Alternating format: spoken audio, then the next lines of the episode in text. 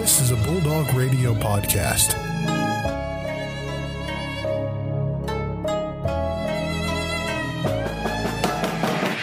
The Ferris State Bulldogs have upset the nation's number two ranked team. Wide open. Taylor is going to take this one to the house. Touchdown Bulldogs. Live from the Bulldog Radio studios, we are back once again. This is the most valuable sports podcast, your home for Ferris State Sports and more. Brandon Worth, Joe Nagy here, and we are back at it once again. Great show on deck, Joe. Yeah, for sure. How's it going, everybody? What a day. Snowing for the first time. Oh, Oh, that's rough. But Ah. it's going to be a good one regardless. Brandon, this might be the last episode we record in the whoa, whoa! Breaking the news already. studio. Yes, sir. Yeah, we're we'll get right to it. The big announcement coming. Bulldog Radio is going through some quote major changes, new changes, and are very good changes. We're going to be partnering with the Music Entertainment and Business Administration as well as Information Security and Intelligence.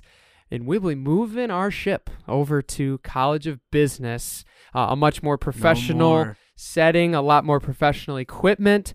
no more no more 1995 computer and a third floor star in a elevator I think is going to break every time I get in that thing. Dude, things are looking up, Brandon. Things are looking up, and the biggest thing with this move, and I can't thank all the people at Bulldog Radio as well as MEBA um, and ISIS for helping make this possible. Um, it's just gonna make the potential of this show so much more greater, and I think Mhm. that's what's super cool. And especially going down the stretch, we're gonna finish out with a bang, me and Joe, of course, for the rest of this semester and next.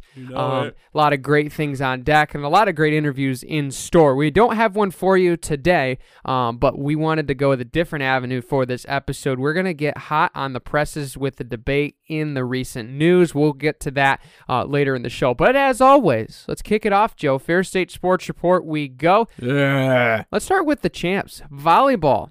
GLIAC tournament Huge. title What in a a, dogfight. What a game. What a game it I was. I was really super excited. We were up 2-0, and I was like, I'm going to be have to go home early. Be GLIAC champs. I just bounce out. And no, we had to give it give it away, and then they had to come back, crawl their way back. And dude, the fifth set, as much as my back was hurting from those chairs, that was like crazy because I was. Our our crowd was getting into it. GB was getting into it. I mean, GB's only an hour away, so they had quite the quite the presence there. oh, to yeah. be honest, but I They think we brought the our- people. our fans drowned him out uh, near the third, fourth set, which was pretty cool to see. Um, and dude, huge for the program. Huge really. for I the mean, that was that was one of the best volleyball games I've ever seen. I feel like even last year at regional, my bad, uh, we had a little bit of email situation. You heard that little We're actually getting notification. Yeah, it turns out that we're actually getting an email from Coach Brandon Wilhelm talking to us, thanking us for shouting out the show. No, I'm just kidding. Uh, Um, who would have thought, eh? We wish it would have been that way. We are potentially having a volleyball guest on the next couple episodes, so stay tuned for that. Stay tuned for it. But I will say this this game was incredible. Flat out incredible. I feel terribly bad for people that missed this game. The best volleyball game I've ever seen. And for those that followed along on FloVolleyball, I appreciate all the support I got after that game. It was a absolute roller coaster, as Joe mentioned. Taking the first two, Grand Valley fights back just like they did in the semifinals, take two back from us, and really just made an absolute dogfight in the penultimate fifth set. We were able to sneak it out, and it, it was just an incredible game all the Mhm. way around. It gave me goosebumps the entire, the whole, almost the whole rest of the game, especially the fifth set on the mics, because it was one of the experiences I was not expecting such a close game, and it was super good learning experience for me, and I think it was just the cherry on top for how great this season has been for this crew. Uh, it's it was just a, a fantastic game all the way around. The one quote that I, I found in when I was writing this game, um, Coach Brandon Wilhelm said, "In my perfect world, we would have put away that bad boy a lot sooner."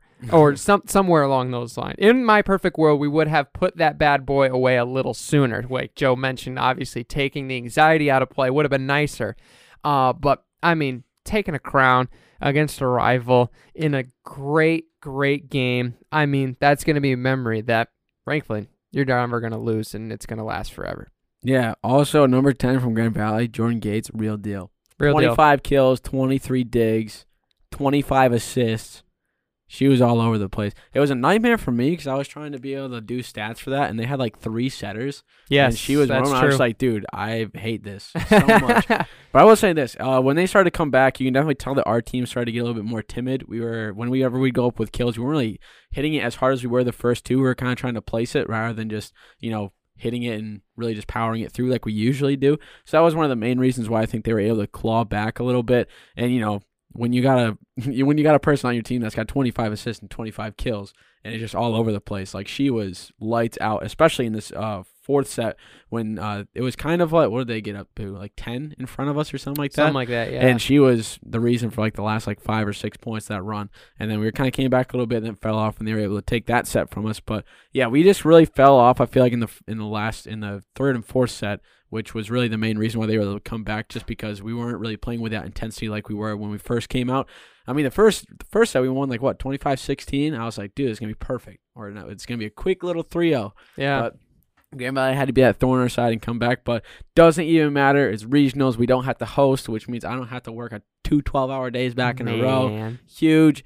Uh, but yeah, one of the best volley- volleyball games I've ever seen in a long, long time. One of the best for sure. And Grand Valley has a lot of great players, and you saw a lot of them. I mean, you mentioned Jordan Gates, um, as well as Savannah Thompson, Kendall Stover. Those were all great players in my mind. Sarah White as well. Uh, a lot of them former D1 players. Jordan Gates actually was at uh, Arkansas before she came to Grand Really? Valley State. That's a fun fact for you. Dang, yep, I looked in that from my notes.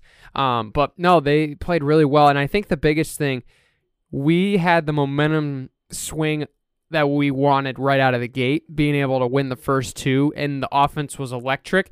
And Coach Johnson really made a great adjustment defensively up front, uh, going more with the established blocking scheme up front rather than more of the reception to offense game. And that's what really kind of caught us a little bit off balance that third and fourth set. And you could tell kind of looking at the numbers, hit percentage for us was 250.333 and then it went down to 0.167 and even negative 0.021. So you can kind of see that adjustment. Uh, obviously, the fifth set was an absolute dogfight, um, and I think Grand Valley committed a little bit more errors than they would have liked to. Mm-hmm. Um, but I think that was just a fantastic game. I mean, shout out to Hannah Tecumseh. What a I was role just about she to say- played in that game. I was about to say that Emma Bleacher went down early. I think it was I don't know if she sprained an ankle or something. Because yeah, she I never on- really heard the she was diagnosis. on crutches after that, so it was a little bit scary for that. But she got the call up. She was one of the main people that really come in, especially throughout the season. To you know when she had to serve and she, Her serving's been incredible. Oh, I mean, yeah. she you know at least gets one or two aces a game, uh, aces a set that she's in. Uh, but she was able to come in, came in really clutch, especially in the fifth set. Came up with a lot of big kills, powering it through their blockers, which was incredible to see.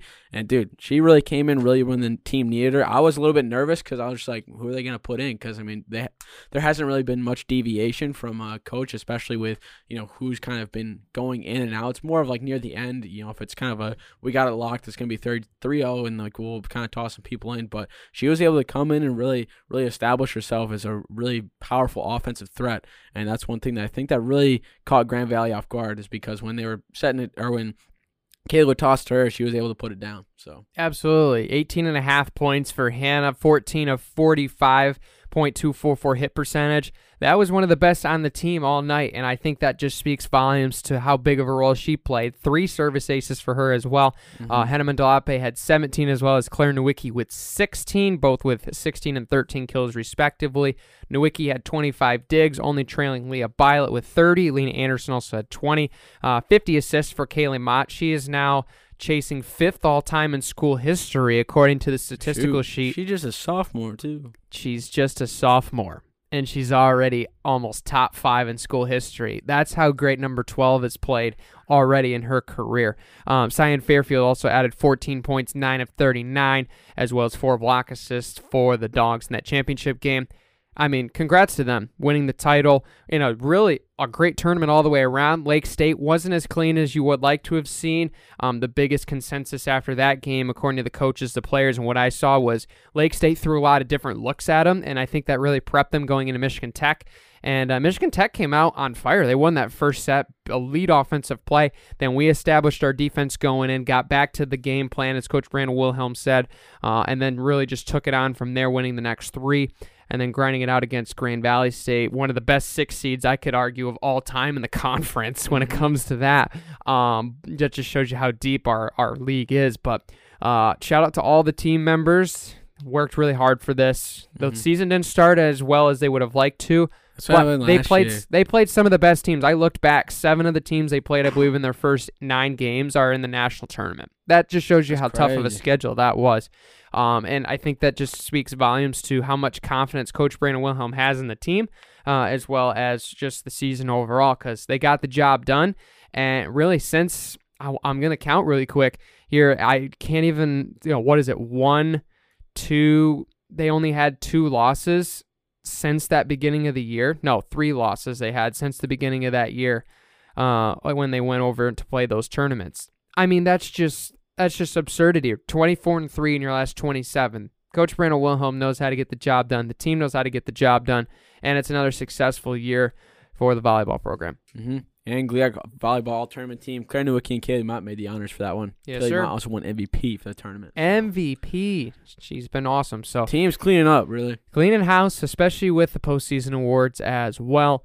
Um, four dogs, first teamers: Fairfield, Henneman, Delape, Ma, and Nowicki. With that, those honors, Violet also earned honorable mention. Shout out to all 5 Let's but go. it was also a team effort, as you could tell, because we had a lot of great play from Lane Anderson, um, as well as Hannah Tecumseh. Neither of them were honored in It's true. All-GLIAC, and that just shows that tournament time it can be any MVP. It's a clean slate. Anybody can step up. Exactly. So, congrats to them. They're going now. Uh, they're actually on their way as of now, Quincy. according in Tuesday.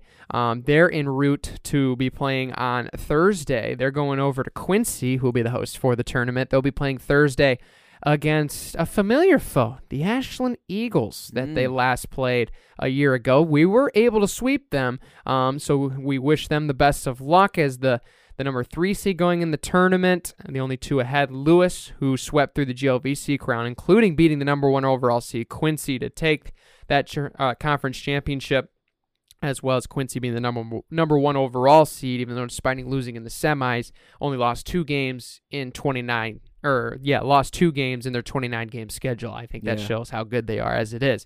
Um, Northern Michigan also made the tournament, number eight as well. Uh, Hillsdale, a team that we played, it will be seven, um, as well as I'm missing Missouri, St. Louis.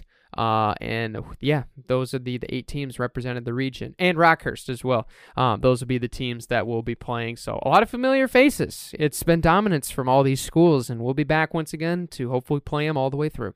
Dude, I cannot wait. Cannot Brandon, wait. Brandon, let's hop into soccer now. Yes, sir. Big time. Big time going Spoiler! down. Yeah, Keep spoiler. sleeping. Underdog. Went into the Midwest region. Uh, first and second round. Thriller against Ashland. Tied 1 1 going into shootouts. And then we were able to go ninth round. Bella Sabo called game. Got the whole thing down. Then went to go play the host Cedarville. Won 3 to 1. More convincing fashion there. What a weekend. What a weekend. What a weekend. Yeah, did you see the tweet that was put out on Ferris State Athletics? Uh, which one was it? I So they so Ferris Athletics put out a tweet. I noticed this when I looked back on Saturday. This is absolutely brilliant. They put great day to be a dog and then every individual team went on there and was like, "Oh, absolutely. Indeed it was." Okay, oh, yeah, can relate and stuff like that. It was just the funniest thing to me because we were all on the same page of what was going on. Um so that was kind of a funny prompt there, but yeah, I mean beating Ashland was absolutely huge. It was a team that beat us earlier in the season with their defensive play. We got back to them. I mean, they started off uh, right, or I think believe it was right before the half, 37 minutes. Yes, if Mhm. that's correct. Um, and then got it with Nikki May to tie it up, uh, and then ended up going to penalties. We were down after. Nikki uh, May's shot was insane. No, that you, was you in- watched the recap. Yes? I did. 20 Dude, yards. Volley, volley from the top of the box. Yeah. Top corner. Poof, upper 90s. Silky. Sheesh. But yeah, absolutely fantastic.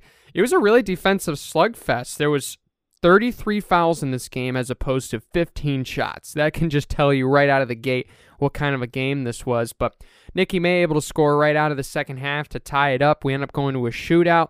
And as Joe mentioned, Isabella Savo, one we had on the show, calls game, Game. in the ninth round of PKs, win at 7 Got the goalie stumbling too. The goalie didn't even know what to do. Yeah. Also, a prime candidate for might not be playing the most, but will come up big in the MVP moments. because she only played, I believe, in the contest 13 total minutes, Huh. but she was the hero of the story. Yeah, crazy stuff, man. That just goes out there. If you are listening and you are a bench player, do not think your moment will never come because it will. penalty shots. That's insane, man. And if you're ready for it, you're going to be talked about on Yeah. a, on a sports podcast for winning the game, being the hero Absolutely. Because it happens. But mid range, two college kids running a sports podcast. that's all. That's all you need. But uh, I mean, really, shout out to the, the team for just playing a, a great game all the way around. I mean, Daria had three saves, including one crucial save um, in the Cedarville game, which they went on to win the very next. Uh, the very next game, two days later, against Cedarville, who was on their home field, uh, that was a huge win um, over the Yellow Jackets. I mean, just being able to beat them as the two seed was absolutely huge. Daria was huge in that game, made a couple crucial saves, um, as well as Izzy Zamborini netting two goals, one in the first half, and then the bracer in the final minutes Mhm. um, to clinch the 3 1 win in the open net.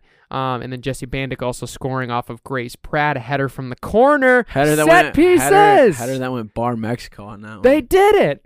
They scored off of a set piece. yeah, You love that to header see was that. pretty clean. It's beautiful. And the Nicky header was Mako was also set up off of a set piece. Mhm. Look at how great this We're, team has we're really rolling. Woo! We are Boy, rolling. What a, absolutely fantastic. What a weekend! It was really solid play all around. Um, I think our defense pretty did pretty well. I mean, Cedarville is more of an offense heavy team, Yeah. so they were able to get 15 shots, six total on goal. But that was the same for us. I mean, we had three less shots, but same amount on goals. So it's more about just making sure it gets on frame, and I think we did a pretty good job, especially just kind of bouncing back as on the on the offensive side against Cedarville to be able to kind of match their offensive power that they were bringing. Uh, but I just you know our defense, you know, when when when it comes down to it, we are one of the best uh, in the region for when it happens. So Absolutely. it's going to be a pretty good one. With that win, we go to Bemidji uh, to go take on the arch rival Grand Valley oh boy. regional final. Here and we then go is it at again.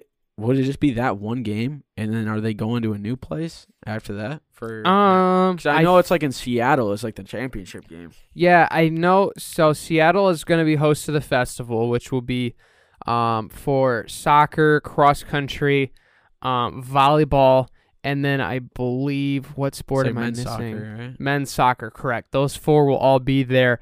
Uh, football still in McKinney with their contracts, so they won't be there. Um, but uh, those sports will all be together competing at the same time, um, which happens once every four years. It's kind of an Olympic vibe that Division Two uh, has.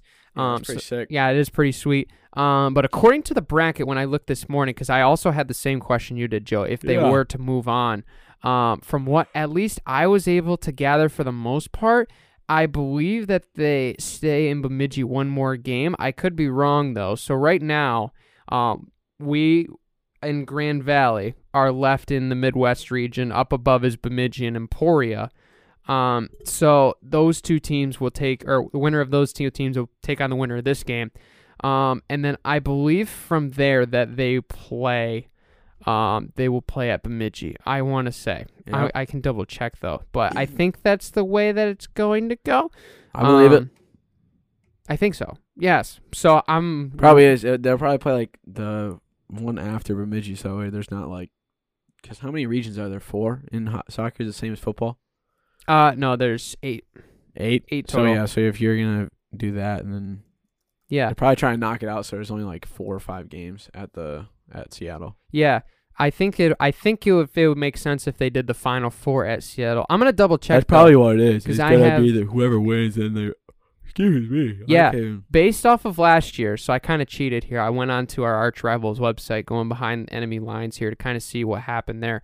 Um, so they played uh, the regional championship and the quarterfinal in the same place. Well, obviously they were hosting against the national number one seed, Grand Yeah. Valley was. Then for the final four, they went to Colorado, which was Mhm. hosting. So um, I believe yes, they will play at Bemidji then, um, and then they'll go to Seattle for uh, the final four if they were Cool to beans. beat GV as well as the next opponent, which could be Bemidji or, um, excuse me, in, uh, Bemidji or Emporia. So we'll have to wait and see. This team looks really good. I mean, I think what we are playing two-dimensional soccer, offensively, defensively, lights out, um, and some of the best play we've seen all year. Coach Henson seems very confident in his team, um, and we wish him the best of luck. It's going to be an absolute barn burner on Friday. That'll be when the game is slated. We'll obviously preview more of that um, on our next episode coming up later this week. Faux show. All right, moving over now. Gridiron Football. regular season is complete. The Football. Dogs took care of business at Detroit, 40-14 victory Pretty easy. over Wayne Could not State. handle onto the football. I will say that. yeah, I blame the snow a little yeah, bit for you that. say snow. That's yeah, I think thing. the snow It was both definitely yeah, made a little bit of it. You could see on the stat sheet and watching a little bit of the game.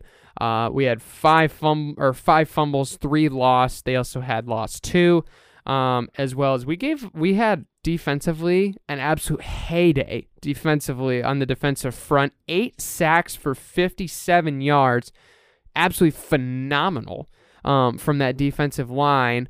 Um, and I thought really we saw a very I w- I wouldn't call it clean because obviously five turnovers is not fun Yeah. overall in this game. But the defense stepped up and answered the call very well. It was Yeah. kind of like we got the slap out of our system now, especially going into postseason play, uh, which we'll get to the matchups here in just a minute. But uh, I mean, finishing nine and one, really, that's what all you could do, um, considering the Grand Valley game. Um, but I think that you just kind of look at where um, this team is at statistically. Uh, and I think we're seeing a lot of the same similar stuff. We're still pounding yards. We're still making big plays. We're still defensively giving a lot of teams issues up front. And, and that's really all you can do when it comes to being able to control the tempo. So I think there, there's a lot to look forward to. Uh, and I mean, obviously, now as we know our opponent being uh, a familiar foe, uh, Mhm. feeling really confident going into round one. Yeah, that's going to be a really cool thing, especially when you look back at this game. I think we had a little bit of trouble. Like you said, kind of in the slot, by the way, had a wide open pass that we let go, uh, or that the defense kind of let up uh, to give Wayne kind of the answer. That was like a little bit of a momentum boost for them, but we were able to shut that down, play pretty solid. But going into this uh, postseason, it's going to be pretty sick. I mean, this whole, when you look at where like everybody's at and just the teams in each uh, region, it's going to be a, like, this is a lot better than last year. I mean, especially when you look at I forget what it is. Uh, the one that Angelo State and like Bemidji and stuff are in, that one's super duper uh competitive. I mean, you got School of Mines, CSU Pueblo, Angelo State, Minnesota State, Wayne State, Nebraska. So many of those teams have been ones that have been making some noise so far. But when you look at where we're at, I mean, play, facing against Davenport, uh, that one's going to be a good game. I think still we're probably going to roll them most likely. Uh, I say that now. One sec. Knock on wood. Knock on wood, real Of course, quick. But of course. You know, Davenport was a team that a lot of people were like, well, Davenport's going to give Ferris State some fits. But, I mean, you saw Davenport wasn't really playing a whole lot of teams that were super great at the start of the year, and then they had to play us and Grand Valley. Pretty much the same thing both weekends, just kind of got throttled a little bit. Of course, we got to go into this like any other game. I mean, it's playoffs, and survive in advance. You got to take one game at a time, which is going to be interesting. But especially when we got a chance to play Pittsburg State or UIndy after that one's going to be really good. Uh, Ouachita Baptist and Northwest Missouri State are playing as well in the region, and the winner of that will be taking on Grand Valley. Uh, but I'm hoping if we win, I'm hoping UIndy wins because I have a friend that goes to uh, UIndy Oh, or nice. that went to UIndy, and that'd be cool to kind of do like to see us beat them by a lot. So that would be kind of cool. But there's some other spots around the playoffs that are really looking cool. I mean, especially the across the bracket. You got Ashland versus Notre Dame. IUPUI is uh, a sleeper number one. I was not expecting them to get. I thought Shepherd was going to. I thought so as well. uh, but there is a lot of uh, a lot of teams who I think can make some noise in this playoffs. Yeah, a lot of familiar teams. Uh, West Florida comes in as a three seed um, in the bottom quarter of the bracket in their region, as well as Minnesota State, a team we're familiar with hockey, um, as well as Bemidji State are also down in the uh, the lower corner, as well as School of Mines, a Final Four team from last year. Um, but I think like right now we're really liking where we are. I mean, I feel bad for Davenport to have to play us once again. It feels like we just can't escape playing the Panthers. It seems like, and I feel a little bad for them. Uh, but they're going to be up for the challenge. They would love to have revenge against us at Top Taggart. So uh, we'll see how that goes. And uh, I mean, Pittsburg State's a really good team. Uh, I'll be very interested to see uh, that potential matchup with UIndy. Um, and I mean, Northwest Missouri State, as we know, is always a really good, really good playoff team. So uh, defensively, they've been pretty stout. Uh, they haven't been as good this year as they have in years past, but could be uh, an upset pick over uh, Baptist. So uh, it's going to be a very interesting matchup, and obviously Grand Valley with uh, a very uh, new experience being having the bye for the first time in a long time, um, seeing how they respond to that. Um, and obviously, they'll be awaiting their matchup, but certainly it's the number one thing. Keep, take care of the football, and this team will be able to be successful. If you take care of the football, you play your game, keep the penalties down, play cleanly. We Mhm. know we have the talent. We know we have the system to beat anybody in the country. No GLIAC rest for this game. No, Because playoffs. that's So you true. know what that means? Holding will actually be called, true. which is going to be pretty big for the program because That's true. de- what are defense going to do? They're going to try to double team Caleb. I mean, we say this every time. We got four pass rushers who are elite. I mean, you can't really do much. So it's going to be called holding. Of course, that means our offensive line has to make sure that they don't hold or anything like that. But I think it's going to be, you're going to see our defense really come to fruition in this playoffs a lot more than what we've seen, which is going to be even scarier. Uh, do you want to say something? What happened to Valdosta State this year? They lost Go a from- coach. Well, that's true. I mean, you go from making the national championship this year to go five and six, Woo! five and six, and losing to some not super great colleges. Mississippi College lost one. Some Tough say they look might for have them. flamed out a little bit. Oh, oh, the Blazers, man, tough looks for them. Their Yeah, coach tough actually looks. left. Yeah, he went to I want to say McNeese State. Oh shoot, as like a Immediately, I remember this. was it We like immediately after the game. we were on the bus back from McKinney, and I, I I don't remember if you remember this when we had to stop for construction in I think it was uh where where were we at? Were we in Arkansas when we had to stop for construction? You know what I'm talking about? And we had to Mhm. stop for like an hour. I was doing my recap of the game and I was looking up their coach, and I found a press release that very morning that said that their coach left for Mc, McNeese State Dang. that morning. Gary He- Goff, that's what it was. yeah, Gary Goff was gone. I believe now, if you remember correctly, he's at McNeese State Yeah, to make the D1 play? jump. Did he ever play like anywhere, or was he just know. at McNeese? Uh, Gary Goff, football coach. yeah, I think he. I don't know if he ever played. Actually, I didn't look up too much into him. I just wanted to know his name, um, for the article's sake. And then I was like, oh wait, there's an article of him at McNeese State. Was he a former D1 guy? That explains why they're good. And then he's like, oh Oh. no, he's going there. And then I was like, oh. Immediately after the game, that's sus. like, wow. Well, I I guess he that's played at Valdosta, like in college. That could make I know sense. that, but I don't know anything else. But Yeah. quite the record there, twenty-two and three as Valdosta State's head coach. Yeah, he was really good. Crazy stuff. I give him shout outs. I mean, he gave us What conference is McNeese in? he gave um fits, especially back in 18 when we Oh, played yeah, him. eighteen. Yeah, I mean, mean, he- no fits last year. I'll tell you that. no much. fits last Boom. year. Yeah, it was not the great look leaving Valdosta after getting throttled in the national championship game. But if he had already planned that in his mind, Yeah, I mean, probably my, I it makes whatever. sense. But uh, it's the way. That's the way he chose. I don't even know how McNeese State did this year. I didn't even look. Let me look it up. Good yeah, let's see how good they are. Um, McNeese State. In the meantime, I'll f- I'll fill some time here. 18 sacks from Caleb Murphy individually this regular season. I believe that's only two and a half uh, behind Matt Judon's single season record, which is pretty nice. Uh oh, you gave me They a really bad look. They did not look good, man. Two and eight. Three and seven. Oh, that's not great. Not good looks for the old Ah, McNeese. They're gonna State. need. They're gonna need a couple more years. Rebuild. Remember, 3 years in Mhm. the rebuild. Right. Yeah, that's true. Dan Campbell. No, I'm sorry. I didn't mean to say that. Anyway, moving on now. Uh, hockey was in action this weekend. Uh, big win over Huge win. Mercyhurst. Weird win. Being on the being at the game, it was very obvious it was weird. And a lot of people at this game. there was a lot of people at this game. Interestingly enough, Thank you guys for packing the pound, and you got to see a winning a game. big one. What did we tell you? It was weird. We scored like three in the first like ten minutes. Yeah, we and then we scored didn't score at all. three goals in the first five minutes, four in the first thirteen. and then we didn't score at we all. scored in until the first minute and a half. Yeah, and then we didn't score till the third, which was crazy. Yes. That was something else. Scary hit on former Bulldog. Uh, yes. Brendan McCallion. Yes. That was not the best thing to see. Um, I think that was just kind of one thing where he was just going in. And he was kind of expecting him to look up at all, but that was still. I wouldn't say it wasn't a dirty hit. I would say, but it was definitely kind of a careless one. Um, he was down for a while, which was a scary scene, but uh, that's something that you just don't want to see. Yeah, so I, I when I watched this hit live, and me and Harrison kind of had a reaction to it. The biggest thing we were looking at was the way that he was hit into the glass because I it wasn't like he was absolutely headhunting. uh, I he wanted to get him out of the way to get the puck. That was very obvious. Like, but was it like were you looking at initiation of the fight coming in before? I didn't see anything of that nature. Um, but just the way that he kind of leaned back, and then when he ended up getting hit, that it just folded him right into the glass face first, and that and that's what ended up uh, knocking him out there for the f- two minutes he was on the ice. And that was a scary moment. I won't lie. I mean, me and you, Joe, especially knowing Brendan, we've literally had him on the show. Um, him and Justin, like we're good friends with him when he was here. Um, that was a scary moment to see him uh, down on the ice, and I Yeah. know he didn't want to leave that game. I mean, No, you yeah, could tell in the locker room he did not want to leave that game. He knew he wanted to play on that ice uh, and play against us. So uh, he's a competitor. He's a great guy, uh, and I just hated to see that on behalf for him because uh, that wasn't the way that he deserved to leave the ice. It just really was a lot dirtier than you would have thought it was.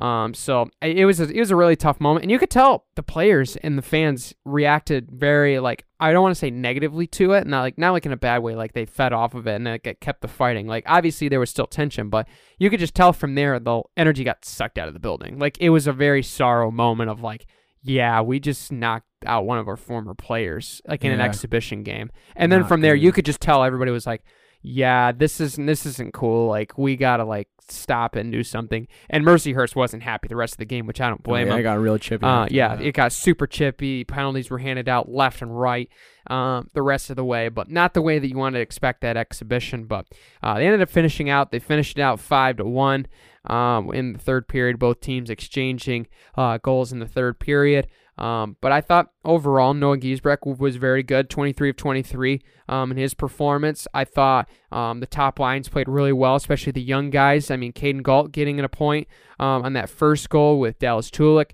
Um, Jacob Adal assisting for Stepan Pokorny, uh, I thought was huge. Uh, Venuto able to score, as well as Schulteis able to score. Brad Merrick able to score. Andrew Noel picking up a point um, from that as a freshman. I thought the young guys played really well, um, stepping up. We sat a lot of the veterans going into this game, put a lot of the younger guys up on top lines, moved some other guys around. Bradley Merrick played at the wing instead of the center position yeah, was uh, which was very interesting to see how he adjusted that. Hey, he ended up scoring later in the game um, with that. So, uh, and then also seeing the captains um, being able to kind of be in their first game in the new role with the letters. Uh, I thought Matt Slick is an absolutely phenomenal character and deserves to lead this team.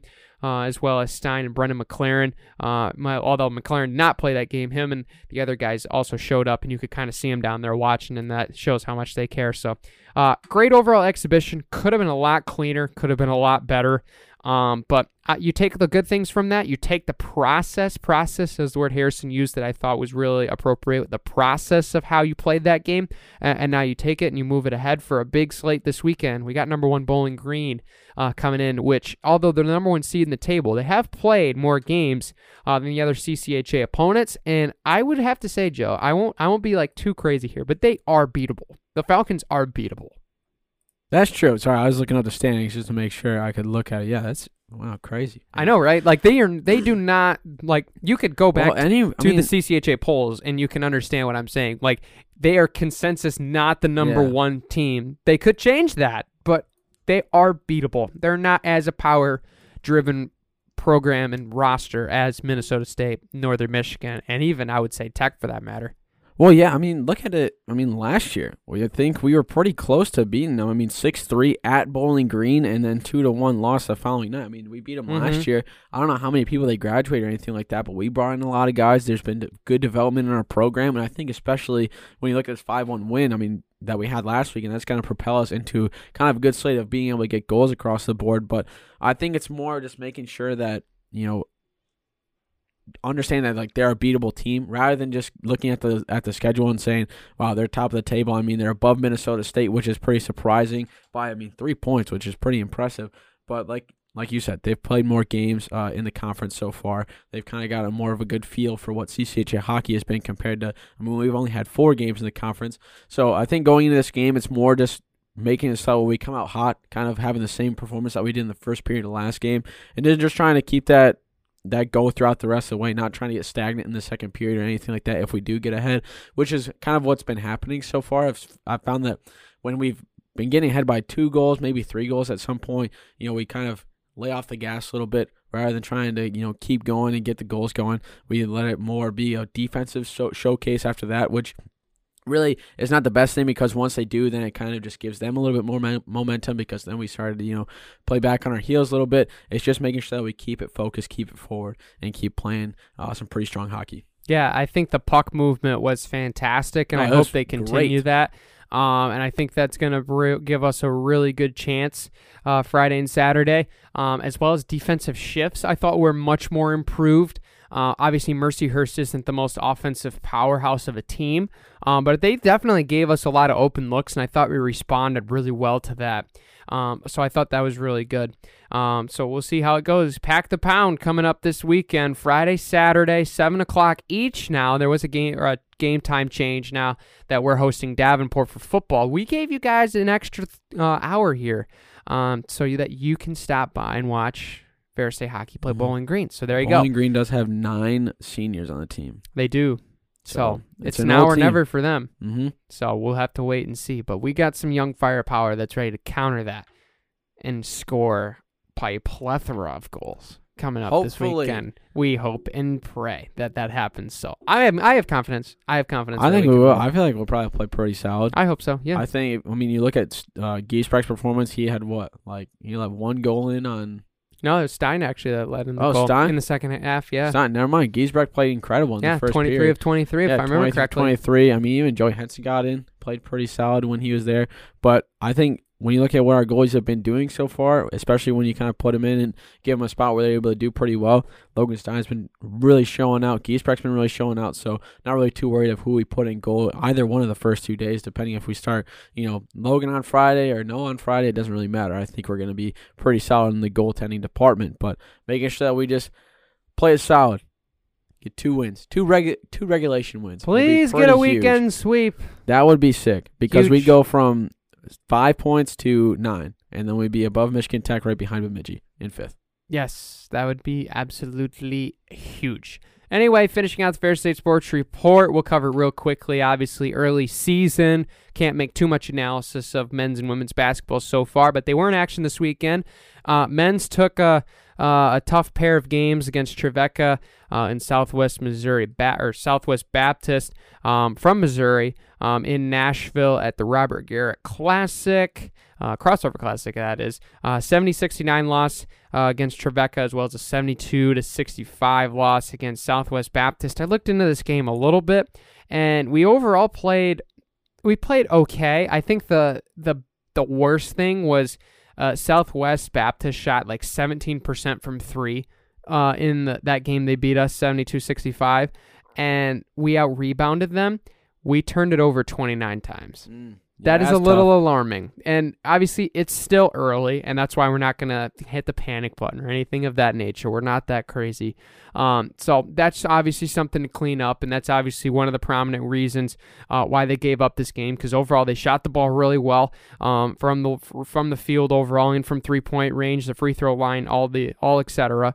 Um, but I think that's just one of the biggest things is you give the other team the ball more, they're going to be able to make more plays. So uh, that's kind of the whole thing of that game. I thought the Trevecca Nazarene game um, was very, I mean, it was very similar when you look at the stat sheet for sure. I kind of look back to see uh, how that game kind of went along in that second half, and it was uh, certainly a game where um, it just seemed like when you looked at where we were, especially early in the second half. I mean, we were up, I believe, if I remember correctly, at halftime, 36 to 32, I believe, um, was the score at halftime. So we were right there.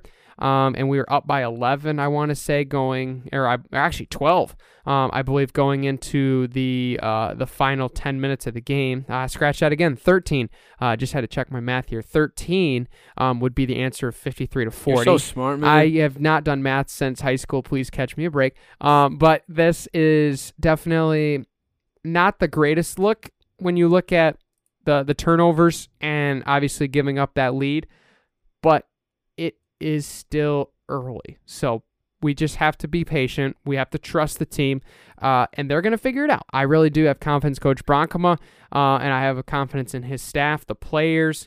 Um, they will figure it out. Plus, I mean, we're adjusting to the new the new feel of Wink as well. The new uh, we're, we'll have the new uh, scoreboards in there, which are already are put up. sick. Uh, video boards are coming, which is reported. So Mhm. um, that's going to be sweet. Um, but playing on the road, in a place that's really far open. away. Yes, Bulldog Arena does look really cool. Got to look in there the other day. It looks pretty sweet. Pretty clean. Yeah, it does look very clean. I'm I'm really looking forward to up in the stands. There's that like it looks like it might be a broadcasting perch. I would love Mm. if that's what that was. Otherwise, it could be a uh like a handicap uh pl- or uh, area for some Spot, people to yeah. sit. Um, it's just kind of like a flat little uh railing uh section of the bleachers, but we'll have to wait and see what that's about. But uh, I it's gonna be an, a really new good start to the season. Obviously, when we get back at home, we're still in the away slate as of now. Um, but just one of those game, one of those weekends where you take those lessons and you just got to apply them going forward the rest of the season. Uh, and I have confidence that this team's going to do that. I'm not sure how I feel about the new scoreboards. Not gonna lie. You don't know? like- I can understand because they're very similar to our old ones. They are, but they like got they're like it's okay. So instead of like where the where the black thing is, where the numbers go, you know, Yeah. it's like well you saw it. It's like it it's like gray and it's like white numbers. It's like white lights instead of like the yellow Sure. or what. I think they were still white, right? When we had it in the old ones, it was just black and white instead of, or was Uh, it black and yellow? I think it was yellow. like the light boards and then where the I think it were- was yellow, and it was like a darker red more than a black. Yeah, I can't remember, but either way, I like the old ones a little bit better.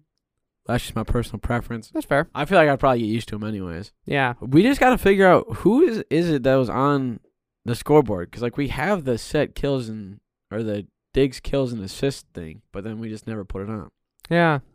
Which I I don't. I mean, we did the same thing for volleyball when it was still in Ewigleben, which Yeah. makes sense. But I don't know. That's Not just sure. my little pet peeve of mine. Little pet peeve. But I feel like it'll be fine when basketball comes around. Sure. Uh, finishing out the report, oh, we'll also be playing on this brand new floor is women's basketball. They got two wins, uh, 75-69 win at Ohio Dominican. Uh, played really well in that game. Chloe Idoni definitely uh, was the player of the game, 30 points for her um, in that contest. Got her GLIAC Player of the Week. Congratulations, Chloe. Uh, and I think the team did a really good job of taking advantage off of turnovers, 21 off of uh, the Ohio Dominican turnovers. Uh, they had 20 total in the game, so I think that was a huge flip, um, as well as just being able to uh, score well in the fast break was also crucial in that game. They also picked up a victory um, over the weekend in the next game they had the very next day at Cedarville, 76 to 66 over the Jackets. Man, we're just having success over Cedarville right now. Mhm. Hopefully that continues over for regionals this weekend. Um, but uh, Chloe against had 22 uh, against Cedarville as well, so she had another fine performance. Uh, and the team overall played really well uh, when it came to, uh, I think, being able to score inside the paint was a big one. Uh, you can see it blaring on the stat sheet, 44 to 18. Uh, we outscored Cedarville, even though they shot a plethora of threes. They made 11 threes on 32 attempts as opposed to our 5 of 18. Um, but we were able to pound the rock inside, and I think that, as well as the rebounds, really propelled us to a victory. And that's very interesting because it almost looked like we were getting smaller a little bit from last year. But now, uh, with Ariel Jenkins coming back as well um, as Ago Nabagwa being able to have substantial minutes, um, will be very interesting. But uh, I think really you're seeing Chloe Idoni taking a step forward. Um, and I think we're going to see the, our guards just continue to play really good basketball. Yeah, that's the one thing. Mallory McCartney has, or when you look at the stat sheet, especially, not a whole lot of uh, production on the points wise, but I think you'll really see her come to fruition with just what she's able to do with her vision on the court and passing ability. Uh, because you have Kenzie Bowers who can drive and you know score basically at will. I mean, we uh, I saw that especially when I saw her in high school, but I mean. Now that she's here, you kind of see a little more. Caden's going to be lighting up from around the three point line, and Mallory can do that too. But I feel like you're just going to see her, you know, really come to fruit or blossom as more of a pass first guard. I mean, she was already, but I think now you're going to see that a lot more. Um, and especially when you got Chloe down low, you got Kenzie on the outside, Caden on the outside, and Deshauna kind of being in the middle, you're really going to see a, a really, really, really well working together team. I think everybody's going to adopt to what uh, they have to do. Especially like their roles are going to get really. I wouldn't say are going to get super specialized, but I think whatever role that a person steps in on this team, they're really going to do well with it, and that's what's going to make this team do really, really solid. Especially when GLIAC play comes up. I mean, we got Northwood on Wednesday at home, which is going to be really cool. Can't wait for that. Uh, and then it's going to be a pretty solid one to start up uh, for GLIAC because Grand Valley's coming to town. So- Yeah, sir. Big games on deck. You can follow that all on ferrisstatebulldogs.com.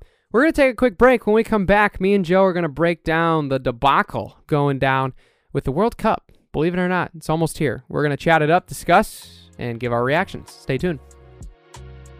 Nearing the two year anniversary of this podcast, Brandon and I have found that Anchor.fm is one of the only things that have been able to keep us up and going here in the studio. Anchor is a great way to distribute your podcast as well as edit and basically make sure that everything's running smoothly. If you want to start your own podcast, go on over to Anchor.fm. You can learn all the ins and outs of making your own podcast, distributing content, all that good stuff. That's what we use, that's what we recommend. Anchor.fm, give it a shot.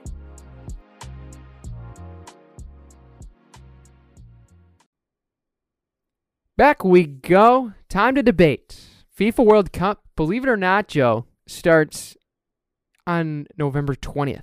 That's Sunday, if you're listening to this episode this week. That's way faster than I remember. One, two, being held in Qatar, and what I've seen around the development of everything surrounding the World fire. Cup. It's a dumpster fire right now. Very interesting. What are your thoughts? Basically, so a lot of things going on with this uh, FIFA World Cup situation. A lot of human rights issues kind of going down stuff. A lot of people think it's not going to be a good time because there's not going to be enough people there. Qatar is basically the size that has the population size of Nebraska. For a lot of you people who didn't know, they have like maybe 1.3 million people there.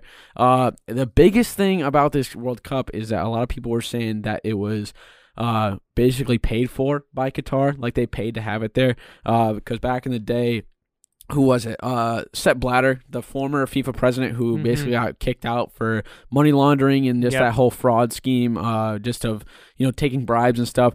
This was like the big thing was that Qatar paid for it because Qatar is not a huge country. It's not the greatest spot to be able to get fans there.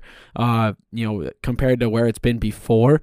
Um, I didn't really like the choice of it being here because you weren't. I mean, for a lot of team, I mean, especially if you look at you know England, stuff like that, Europe countries. This is still uh, what is it, four or five hour time difference for USA or for northern North America, Central America, and South America. I mean, games are going to be going on at two, three o'clock in the morning. I mean, it's not going to be the best thing. So it wasn't really, especially with that, a lot of people are having problems with. Uh, but that's the big thing is that there's just not many people. But the funny thing about it is, is a lot of the people are saying that Qatar is paying fans uh, for promos for this because they on TikTok there's about I think ten or eleven videos released. I can't remember the exact number of this guy going up to just random groups of like it was like 50 to 60 people in the different kits for these uh, countries saying like who's gonna win or whatever this that and the other thing and they would all like start cheering but there wasn't really anybody who looked like tourists. It was all people who like lived in qatar. So it was just like well it's pretty clear what it, it's all staged just to be able to get hype and stuff and everybody think that it's not to be much. I mean as well as the big thing that I want to talk about too is there's a lot of things going on that World Cup stadium workers are basically having their rights stripped away. They're not getting paid. Uh, they're you know really getting put in really harsh working conditions, being trying to get these stadiums done. They built five stadiums, uh, or sorry, is it five or eight? Uh, eight playing venues, and I think they had Eight. to they had to build five or six at least. Yes. And these stadiums are not cheap. They are state of the art stadiums that have, you know, incredible architecture to them. I'll give them that. But there are just a lot of things going on with this World Cup that seem a little wishy washy, a little fishy to me. Uh, but yeah, there's a lot of things going on. I mean, there's illegal recruitment practices and getting some of these workers in, national nationality based discrimination, widespread labor labor rights violations, uh, persistent abuse for some of these uh, workers, and some of them are saying that they're not even getting paid uh, to be able to do this, and their lives have been ruined. So there's a lot of things going on with this World Cup that seems like should never have been in Qatar in the first place, seeing as what's going on. Uh, but Brandon, now that I laid that all out for you, what are your thoughts on this World Cup? I don't like it. And the reason why is weird in November because obviously normally it's a summer thing. Yeah, Um, which obviously that kind of changed with why Qatar wanted it um, this go around for this year. Um, and I think with the the overall schedule of it, I think it's it's not going to be viewed that much one A because NFL football is going on, college football is going on. it's also NBA is going on. Like I said, North America, every single game is gonna be at three in the morning, three four in the morning. Pretty much, yeah. Which I So, like, it's almost a 10, 12 hour time difference. Yeah, obviously that's biased from being the in a North American perspective. yeah. I mean, we're so part of the Western world. that so understand. whatever, I understand. I like. I don't have any right to argue that with them, which I understand.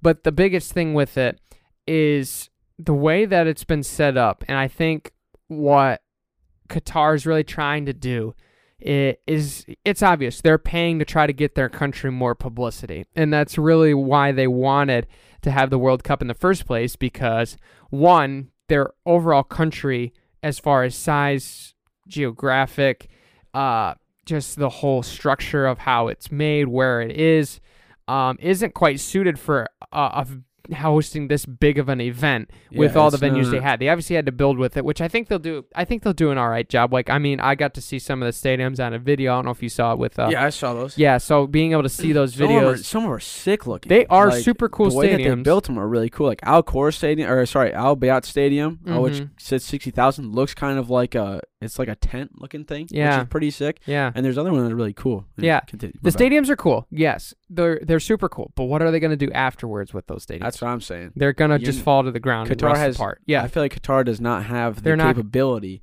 of filling those stadiums with. I mean, I'm sure that they have soccer leagues in Qatar, but to Yeah. be able to fill it up, no shot. Correct. Like if it were, for example, to be in North America, which we were also second in the voting, by the way, if that makes sense. We're you still mad. getting a joint one. yeah, We're getting a joint one. yeah, we are going to join one, which will be which will be cool. Um, but it won't be. It was supposed to be. We were in the running for this year's World Cup with Qatar, and they Yeah. outbeat us basically because they paid more money, is what it sounds like from behind closed doors. But beside that point, we can be able to withstand that event as far as putting it together because we make some of the best events in the world when it comes to like Super Bowl, for example.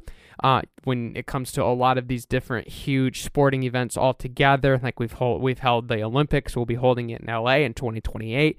So we we know we're very capable of that, and like we're able to be able to keep it going. Like we've held the World Championships in track and field at the University of Oregon and people go to it every year because this the venue year after year Hayward Field is absolutely elite and cannot be touched. And that's even going to put it in some of the biggest stadiums in the world. It's just the whole experience around it. The experience in Qatar is not going to live up to some of those standards, and that's why it just doesn't look like it's going to be as great of an event um, when you compare it to like Rio de Janeiro um, and a lot of the other big events um, that we've had in years past for the World Cup it, it's just really it's really just a tough thing for me to get behind uh, and especially with i mean the whole thing starting with the bribery thing really gets me on edge to start Yeah. the entire thing the fact that they kind of paid themselves extra to get into this and get the bid kind of Yeah. illegally It that doesn't clear, sit right with me It was cleared in an investigation that they didn't, but people are saying like, why would you have it in Qatar when you have the U.S., which has arguably, I mean, the Qatar has 1.3 million people. The U.S. definitely has more than 1.3 million soccer fans. Yeah. Probably in each state that they're that. there's quite a few Like, I I don't understand. I, that's one thing I don't understand. Yeah, I think the the biggest thing is you kind of look back at like what I noticed from um, the Rio de Janeiro um, overall, like that whole. Obviously, there was some still things going on with like uh, the environment when it was in Brazil, and then obviously like years later we had like uh, a couple of the the major Olympic events that ended up getting canceled because of like the Zika virus and stuff of that Yeah. nature. If you remember that, that was a Yeah, really prominent thing in golf where we had people. I remember we were talking about about, about that on this podcast actually. yeah, I a little think bit ago. uh, for a couple years ago. But uh, when it came to like South Africa, I thought that was one of the, the better environments, I would say. Not necessarily from overall location, because like Qatar's a beautiful place. Like it's not like the it's not like you Dubai or something like that, where it's just like holy grail. Like you're gonna see it on a picture frame in an office, and you're gonna be like, whoa, what is this place? Uh, but the atmosphere around South Africa, I felt like it was a lot different uh, comparatively to like Moscow when it was in 2018. It felt really different. Um, but I think that when you, you look at where Qatar is kind of standing, overall, one, the venues obviously are going to be nice, but they're not going to be maintained. Two, the bribery altogether. Yeah, it's the that just the, the bribery altogether doesn't sit right with me. The treatment thing is definitely worth mentioning because like they've had migrant workers actually like die that have put this thing together Mhm. and that really hasn't been mentioned and I I think I read up something that they are literally some of them are working 14 18 hour days to try to make this possible. That's what I'm saying. They're It- not getting paid for it. Yeah, and obviously one thing to mention is it's going to be in the weather. It's going to be a big factor cuz the Qatar's in the desert. It's in the Middle Eastern desert. Like it's going to be over 40 degrees Celsius. Yes, it's over 100 degrees for some of these players that are used to playing in Seattle, which is literally going to be raining all the time, or Mm-hmm. even up in Canada where it's going to literally be snowing right now. So that's a huge difference. Um, but obviously, that's not going to be like the biggest thing all because obviously you can't control that where the place is going to be. But uh, it's just it's just not going to be the greatest venue. I don't think people are going to enjoy it as much with all the things around it. Um, and I think with just kind of the the player perspective, especially for the Europeans, like they have a legit argument because a lot of their players, some of them might not play because it's Premier Club play right now. Like they literally scheduled it in the worst time when Yeah, these clubs are still playing, I rather than the summer where they're on break. Yeah, I don't So- know why the way it, it, it's annoying because the one thing that I have to think about is just the atmosphere. Is it going to be the same? Because when the World Cup was in what was it, uh, Brazil or whatever, and the World Cup was kind of all in, in those other places. When uh, Spain won I can't remember when they had it there, but when you look at the atmosphere of some of these, uh, some of these games, Qatar is not to be able to replicate what it is uh, to be because you have, especially when you have like Brazil or stuff like that, or when you have it places where there's a large group of people and a spot where it's honestly a lot more easy to go watch if you're not even from that country. I feel like Qatar, you know, to be able to go there is going to be a lot tougher than you know if somebody want if it, they held it. You know, in U.S. it's easy to come vacation in the U.S. You just gotta get a visa, then you can come and stay or whatever. But to go to Qatar, it's like you're not going to get the same atmosphere, and that's going to suck for the players because you play in the World Cup because it's the biggest stage for soccer. You'll be able to get watched on TV by millions, billions of people, probably, which is the one thing. But in person, it are these stadiums going to be able to get filled? Is Stadium 974 going to be able to get 40,000 people in the in the stands? I don't think so. Is no, there's forty thousand people and there's forty thousand seat stadiums. There's a two sixty thousand seat stadiums for uh, the championships. yeah. If you look at the U.S., every every single college stadium has more than that. Yeah. Every single college football stadium has more. Yeah, it's funny that you mentioned that because back in 1994, they played the World Cup final in the Rose Bowl. yeah. I don't And know if you remember that in Pasadena. They packed There has been- 94,000 people in there to watch that Manchester game. United played Real Madrid at the Big House. Yes. hundred and fifteen thousand people showed up for that game. if you wanted to actually make it a good good atmosphere for the fans and the players, you wouldn't choose here. It's just because the money. They say that they didn't pay. They definitely did. Number two thing about it is I am a very much against a lot of these big events that have, like the Olympics or the World Cup for building stadiums.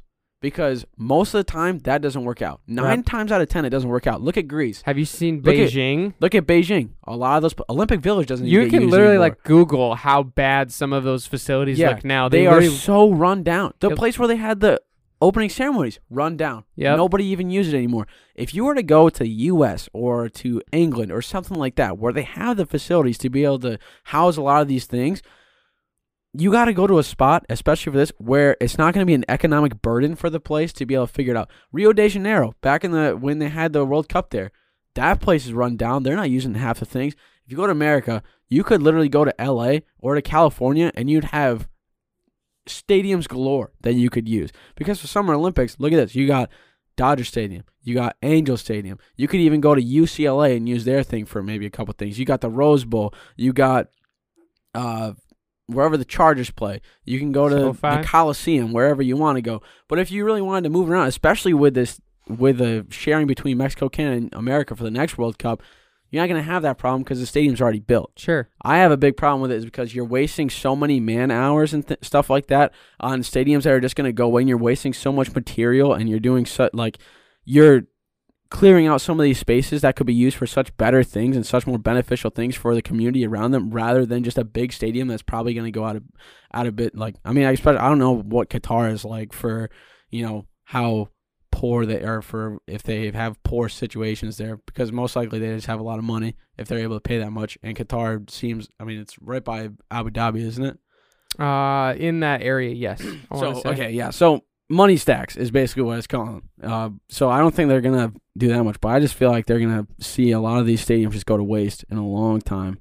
And that's one thing that I hate about these big events. I love watching it but especially when you leave it it's just like well okay what are we gonna do with these stadiums Yeah. Nothing. I don't have a full problem with building the stadiums. I think that's a unique way to build into the game. My problem is for especially in Qatar's sake, what are you going to do with the stadiums when they're done?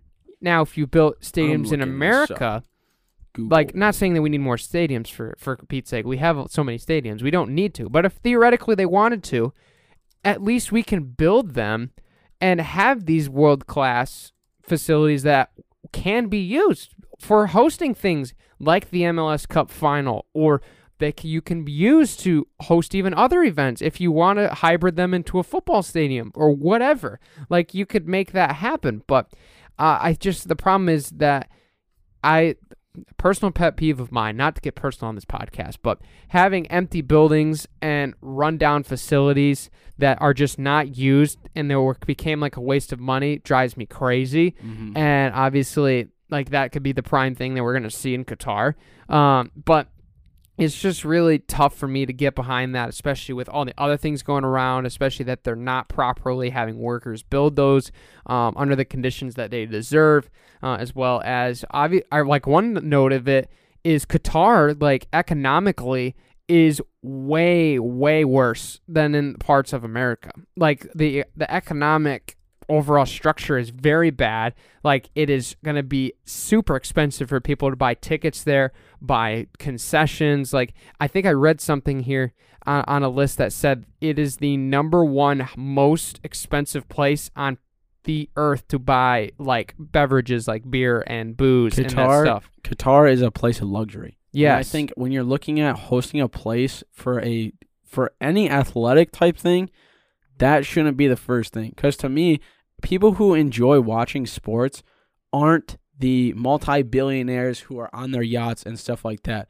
When I think of watching sports, I'm thinking of blue collar people or just like regular daily people who go and watch to be able to be a part of a community to be able to have that type of camaraderie and to have that one thing kind of unite everybody. When you go to Qatar, I feel like you're not going to get the same like that like I said before, you're not going to get the same atmosphere and you're not going to get the same feeling from what it's like to be able to watch it in person when you go to places where it's going to be like if you had it like in England or something like that or if you had it in the US, you'd see a lot more camaraderie. I feel like this one you're not going to because I feel like when you because tough because I don't want to say like you have to be poor to watch sports to actually get a good experience of it.